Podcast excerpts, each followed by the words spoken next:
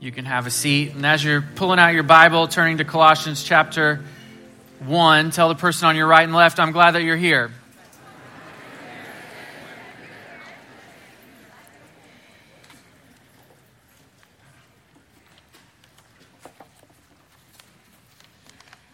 We have three statements that matter to us here at Bayou City Fellowship, and we will spend the next three weeks lifting up each one and seeing it from the pages of the scripture. Next week, we will come around statement number two, which is we want to be a church that works for the good of our city and the world. And it's been our heartbeat since day one.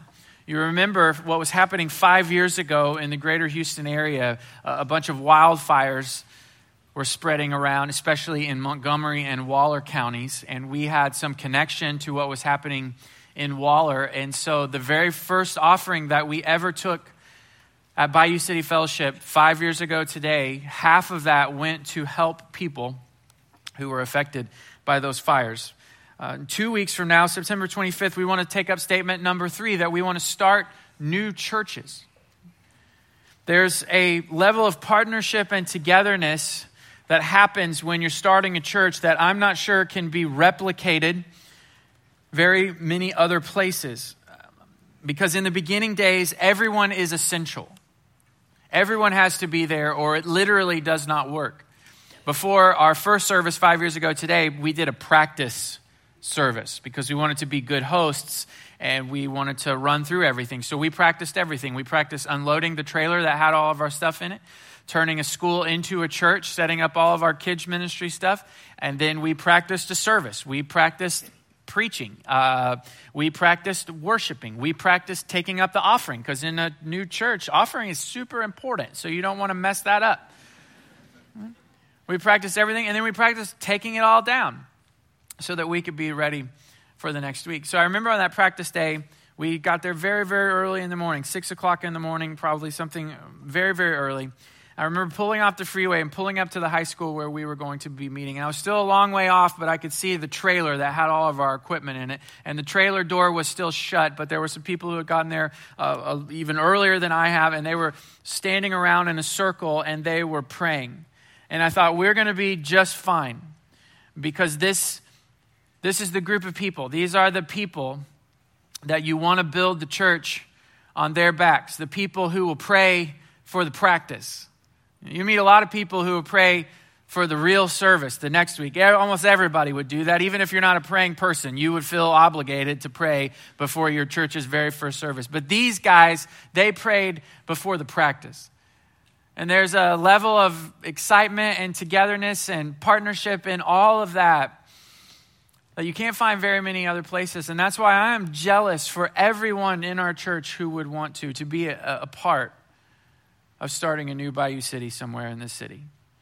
To have that knowledge that I matter and I am essential to what God is doing here. But today we stop to consider statement number one. Number one in priority, number one in order, number one in urgency. We want to be a church with a radical focus on Jesus. You know, the most common approach to Jesus in these days, both in culture and in the church, it seems, is to cut up his characteristics and to serve him a la carte. It's because we love options. And that approach to Jesus gives us options. There's the Jesus who shepherds the weary, there's the Jesus who is a revolutionary taking a stand against empire styled governments. There's Jesus, your travel agent to heaven. There's Jesus, an ally for the poor, Jesus, the forgiver of the shame, Jesus, who reprimands the overly religious, Jesus, a force for justice, Jesus, who welcomes outsiders. So we take them apart and we serve ourselves a Jesus that never asks us more than we want to give, who aligns with our needs and our views every time, who fits neatly within the spaces that we have carved out for him in the lives that we are building. Yet the scripture will show us this morning that he deserves the preeminent position, the highest place, both in the church and in our lives. But we need to start with Jesus. Did Jesus believe this about himself? Because if Jesus did not see himself as preeminent or as highest, then we don't need to bother to either. If he only saw himself as a very great teacher, then we are not expected to see him as more than teacher. If he just was one guy standing up to the man, then all we need to do is to follow in those steps. But we don't need to gather every single morning or Sunday morning to sing songs to him. How did Jesus see himself? Well, this is just a short list. But first, he claimed to be the exclusive way to God. John chapter 14, verse 6 I am the way, the truth, the life. No one gets to the Father except through me. He said, I'm the door. You want to get to God? You got to go through me. He claimed his disciples should love him more than their mothers, fathers, and children. Imagine somebody in your life saying that to you that I demand that you love me more than the people who are closest to you. He claimed the ability to forgive sins, which would have been outrageous for someone who did not see themselves equal to God. He claimed to be the judge of all nations. He claimed the disciples could do nothing apart from him. The Apostle Paul picks up on what Jesus started in seeing him this way in Colossians chapter 1, verse 15. It says, He is the image of the invisible God. This is Jesus we're speaking of. The firstborn of all creation. For by him all things were created, in heaven and on earth, visible and invisible, whether thrones or dominions or rulers or authorities. All things were created through him and for him. And he is before all things, and in him all things hold together. And he is the head of the body, the church. He is the beginning, the firstborn from the dead, that in everything he might be preeminent. For in him all the fullness of God was pleased to dwell, and through him to reconcile to himself all things, whether on earth or in heaven, making peace by the blood of his cross. There are a few things I would love for you to write down and remember on our way out this morning. First, Jesus deserves the highest place, both in the church and in our lives, because he is the image of the invisible God.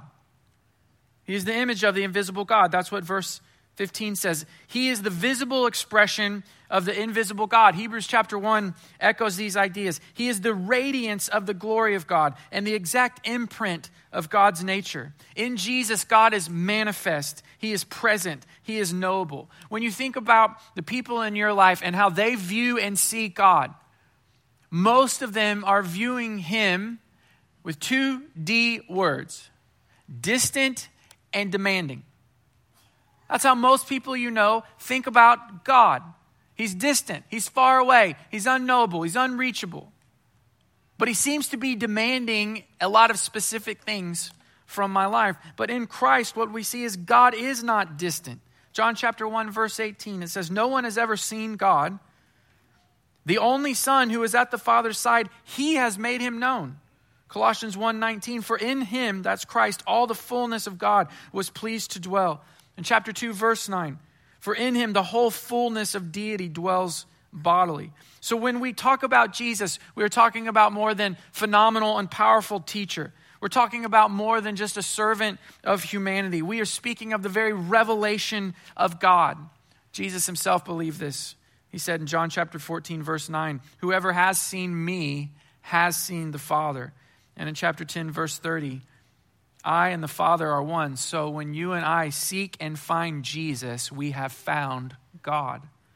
Therefore, he deserves the highest and preeminent place, both in the church and in our lives. Number two, Jesus deserves the highest place because he is Lord of creation. Verse 15, Colossians chapter 1 says, He is the firstborn of creation. Does this mean that Jesus was the first thing that God made? Jehovah's Witnesses interpret this passage that way. But the word firstborn is used eight times in the New Testament. Only two of those times does the phrase or term firstborn refer to chronological order, literally the first one born in a family.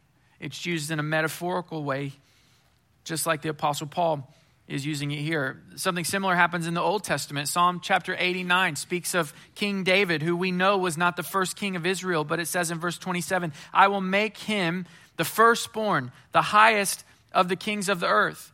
So Paul is using the Jewish understanding of the term firstborn. It means the highest, the best, priority, power, privilege. Then Paul goes on in verse 16 For by him all things were created. In the words of one theologian, if the Father is the architect of creation, then the Son is the foreman. John chapter 1, verse 3 All things were made through him, and without him was not anything made that was made. In Hebrews 1, again, in verse 2 But in these last days he has spoken to us by his Son, whom he appointed the heir of all things, whom also he created the world. He is Lord of creation because he created creation, but Jesus is also continually sustaining creation. Verse 17 of chapter 1 Colossians, He is before all things, and in Him all things hold together. Again, in Hebrews 1, it says, He upholds the universe by the word of His power. We see Jesus manipulating nature, being Lord over it in the Gospels. Even at His birth, what happens? A star, which is normally fixed in its place, the planets rotate, the stars say the same, but not for Jesus. The stars moved so that it could shine just over Bethlehem so the Magi could find him. Big storm on the Sea of Galilee. Jesus and his disciples are in the middle of it in a boat. He steps up to the front, tells the storm to be quiet, and it is.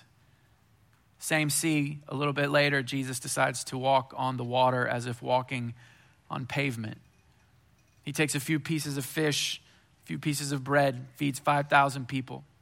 The disciples, professional fishermen, they can't catch anything, but at Jesus' word, they try a different strategy.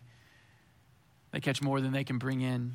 He is Lord over creation. Then the Apostle Paul makes a list of some of the things that Jesus created in verse 16 things in heaven and on earth, visible and invisible, whether thrones or dominions or rulers or authorities. All things were created through him and for him. Now, Paul uses this list in other places, in other places that he would write, and they refer to invisible and evil supernatural powers. But then he follows it up with that phrase, all things. So he is saying that Jesus is Lord of every power, whether good or evil, visible or invisible. He is the Lord of every power structure, and that includes this current election that we are in. Jesus is Lord of what we're seeing unfold in front of us. Because eventually, every political player will give glory to Jesus. And this election will ultimately work out for the glory of Jesus. So, this informs the way that we interact with it, which I have to be uh, honest, I don't think we're doing that well as Christians interacting with this election. Jesus is Lord over it, over every power structure, over every future power structure. So, this informs what we do. I think that we should care. I think that we should be concerned, but I think we should be confident. I think we should care. Uh, God is not honored and Jesus is not glorified when politics start being the topic of conversation and we go, uh, who cares? Who cares? I don't care about any of that. I don't vote. I don't do the thing. Who cares? I don't think that makes the Christian faith look attractive to anybody. I think you should care. But I think you should be concerned. I think there are some things being done and things that are being said in this election cycle that as a person who stands for righteousness in Jesus' name, they should bother you. I think you should be concerned, but I think you should be confident because you and I know at the end of all of this, this will result in glory for Jesus. And no matter who wins the election, that is the side we are on. The side that gives glory to Jesus. That's our goal, our primary objective. And in verse 16, he ends talking about creation by saying all things were created for him. It's like the famous quote from Dutch theologian Abraham Kuyper There is not a square inch in the whole domain of our human existence over which Jesus, who is sovereign over all, does not cry, Mine. Four separate times in Philippians, Paul uses the phrase or the word sake. In chapter 1, verse 29, for it has been granted to you for the sake of Christ that you should not only believe in him, but also suffer for his sake. Chapter 3, verse 7, Paul says, But whatever gain I had, I counted as loss for the sake of Christ. And in verse 8, For his sake I have suffered the loss of all things and count them in rubbish in order that I might gain Christ. So if Jesus is Lord over creation, if we were made for him, then more and more of my life is handed over to Him for His sake.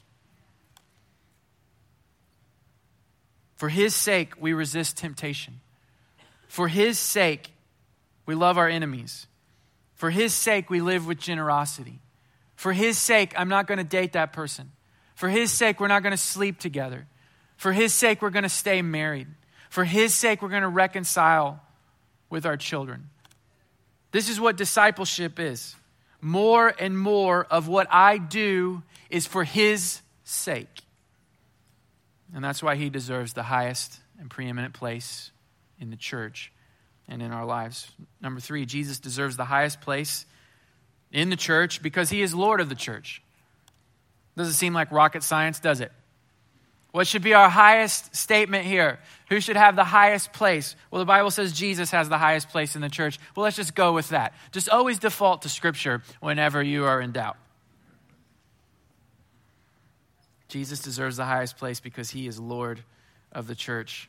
Next, Jesus deserves the highest place because he is Lord of the grave. Verse 18, he is the beginning, the firstborn from the dead. Paul uses that phrase firstborn again, and he uses it, uses it in the same way that he did before, not referring to chronological order. We know that because even in the Old Testament, Elijah and Elisha raised a few people from the dead. Jesus himself had raised Lazarus from the dead, and a young man who had passed away, who was the son of a widow in a little town called Nain. Firstborn again means highest and preeminent. He is Lord over the grave. Death in the scripture is referred to as a curse, it's referred to as a wage, it's referred to as an enemy.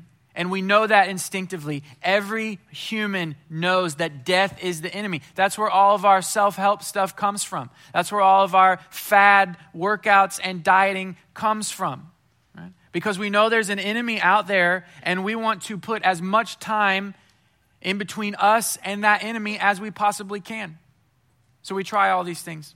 I remember that I didn't put on the freshman 10, you know, when you go to college, you, you, don't, you put on 10 pounds or whatever. I didn't do that. I put on the marriage 25. and no one was telling me, no one was loving me enough to say, hey, I've been looking at you and your hair is getting thinner. You are not. No, nobody pulled me aside to mentor me.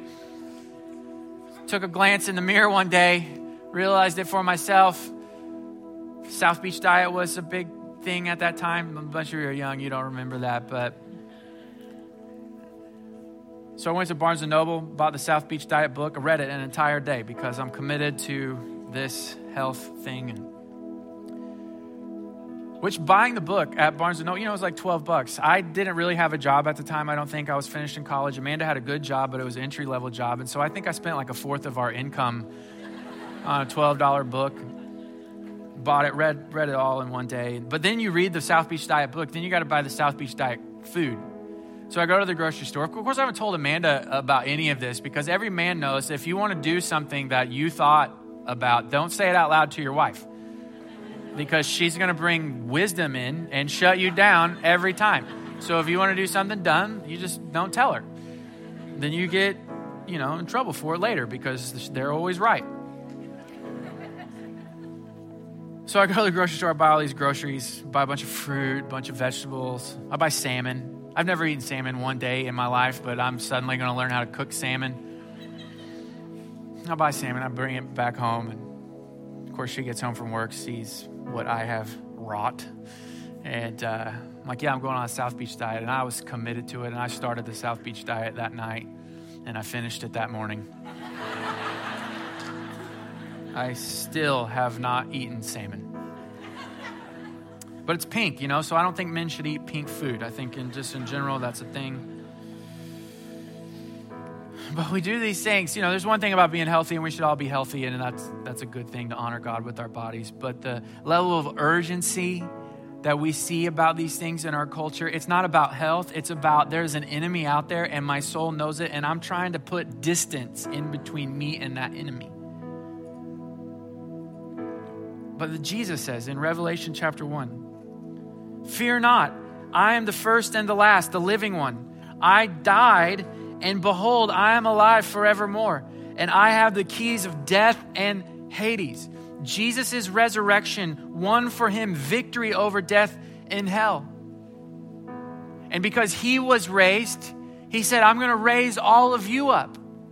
1 Corinthians chapter 15, verse 51 says, Behold, I tell you a mystery. So these things are a little bit hard to explain. And Paul tells us that up front. We shall not all sleep, but we will all be changed in a moment. Meaning, there are some people who are going to be alive on the earth when Jesus returns, but everyone else who has come before that moment will have passed away, will have gone to sleep. And in the twinkling of an eye, at the last trumpet, when Jesus returns, for the trumpet will sound, and the dead will be raised imperishable, and we shall be changed. Then, when that happens, this scripture is true. Death is swallowed up in victory. Oh, death, where is your victory? Oh, death, where is your sting? The sting of death is sin, and the power of sin is the law. But thanks be to God who gives us the victory through our Lord Jesus Christ. I read these words from 1 Corinthians chapter 15 this summer, standing next to my grandfather's casket at his graveside service before we put him in the ground. And as I was reading them that day, it, it comforted my soul that one day his body would be resurrected. Now, I have no doubt, and I had no doubt in that moment, that my grandfather's soul and spirit was immediately with the Lord. The moment he took his last breath here, he was in the presence of Jesus in what Jesus called paradise to the thief on the cross. I had no doubt about that. But there was something comforting to me standing next to his casket at his memorial service to know that that body that I had cared about and loved hugged so many times, I would be reunited with that body. That face that was always scratchy even when he had a fresh shave. Those rough hands from working with those hands every day of his life, the way he would stand and lean on his cane, that body was comforting to me to know that when Jesus returned, that body would be resurrected and his body and his spirit and soul would be reunited. You're like, well, how does any of that work? I don't know. It's a mystery. How old will they be? Will they be young and vibrant or will they be the age that I remember them the most? These are all mysteries that we don't understand. But what we do know is that the grave does not have the final say because Jesus is Lord of the grave. And that's why he deserves the highest and preeminent place in both the church and our lives. And then the last thing, Jesus deserves the highest place because he is reconciling all things, including us, to himself. Verse 20, and through him to reconcile to himself all things, whether on earth or in heaven, making peace by the blood of his cross. There needs to be reconciliation because peace has been broken by sin. There is vertical brokenness. There is a divide because of sin between God and man. There is horizontal brokenness. Sin divides people. Even creation has been broken. Romans chapter 8, verse 22 says that creation, nature, cries out, groaning, longing to be set free from the slavery that sin has subjected it to. And how does all this happen? It happens in Christ that God is reconciling all things by the blood of the cross. He is a reconciler, therefore deserves highest preeminent place. Another way to say preeminent is unrivaled. There have been some pretty great rivalries throughout history Apple versus Microsoft, the Yankees versus the Red Sox, the University of Texas versus Texas A&M. Oh, that's that's weak sauce right there. That's weak. That's weak. I was going to give it to you because things are going well for you right now in these first two weeks of college football, but that's fine. But there is no greater rivalry than the rivalry between two German brothers that you've never heard of Adi and Rudolf Dassler. Their conflict was so extreme that it managed to tear apart their business, their family, and even an entire town. The pair first rose to prominence in the 1920s as the owners of the Dassler Brothers Shoe Company, but their company later splintered after they had an infamously infamous uh, falling out during World War II. It was a misunderstanding. One of them was criticizing a allied airplane that was coming by and the other brother thought he was being criticized along with his wife and they never got over it by 1948 the dasslers had split their businesses into two now famous companies rudy launched puma while adi started a brand dubbed adidas or adidas after his own first and last names both businesses set up shop in the same German town and began an intense rivalry for worldwide market share and celebrity endorsements. Over time, the city became fiercely divided between the two companies, and there were restaurants and businesses who would only serve Adidas workers, and there were restaurants and businesses who would only serve Puma workers. Eventually, in 2009, Puma and Adidas, the companies, reconciled. They had a ceremony of reconciliation, but the brothers never did settle their differences before their deaths in the 1970s, and in keeping with their feud, they were laid to rest on opposite sides of the same cemetery. Here's the main idea for today Jesus deserves the preeminent position, the highest place. He is unrivaled. And when all is said and done, there will not be two sides, there will be no divisions of businesses, of towns, of families. Everyone and everything will recognize, confess, and glorify Jesus as Lord. Everything in heaven, everything on earth, everything that's visible, everything that's invisible, every person, government, throne, dominion, ruler, authority, everyone alive and everyone dead will confess, recognize, believe, glorify Jesus as Lord. So when asking ourselves, who or what should have preeminent, highest place in the church and in our lives? There can only be one answer Jesus. Let's pray.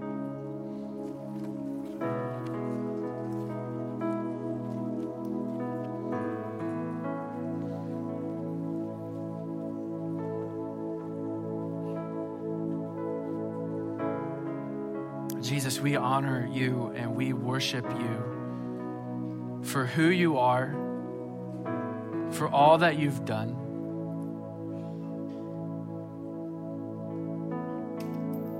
Order our lives so that you can receive glory. For your sake, I pray as a phrase we will say more and more and more and more.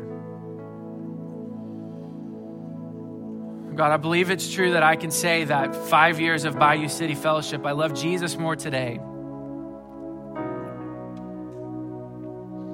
than on day one. And I pray that another five years from now, together as a family, we will grow to love Him even more and more and more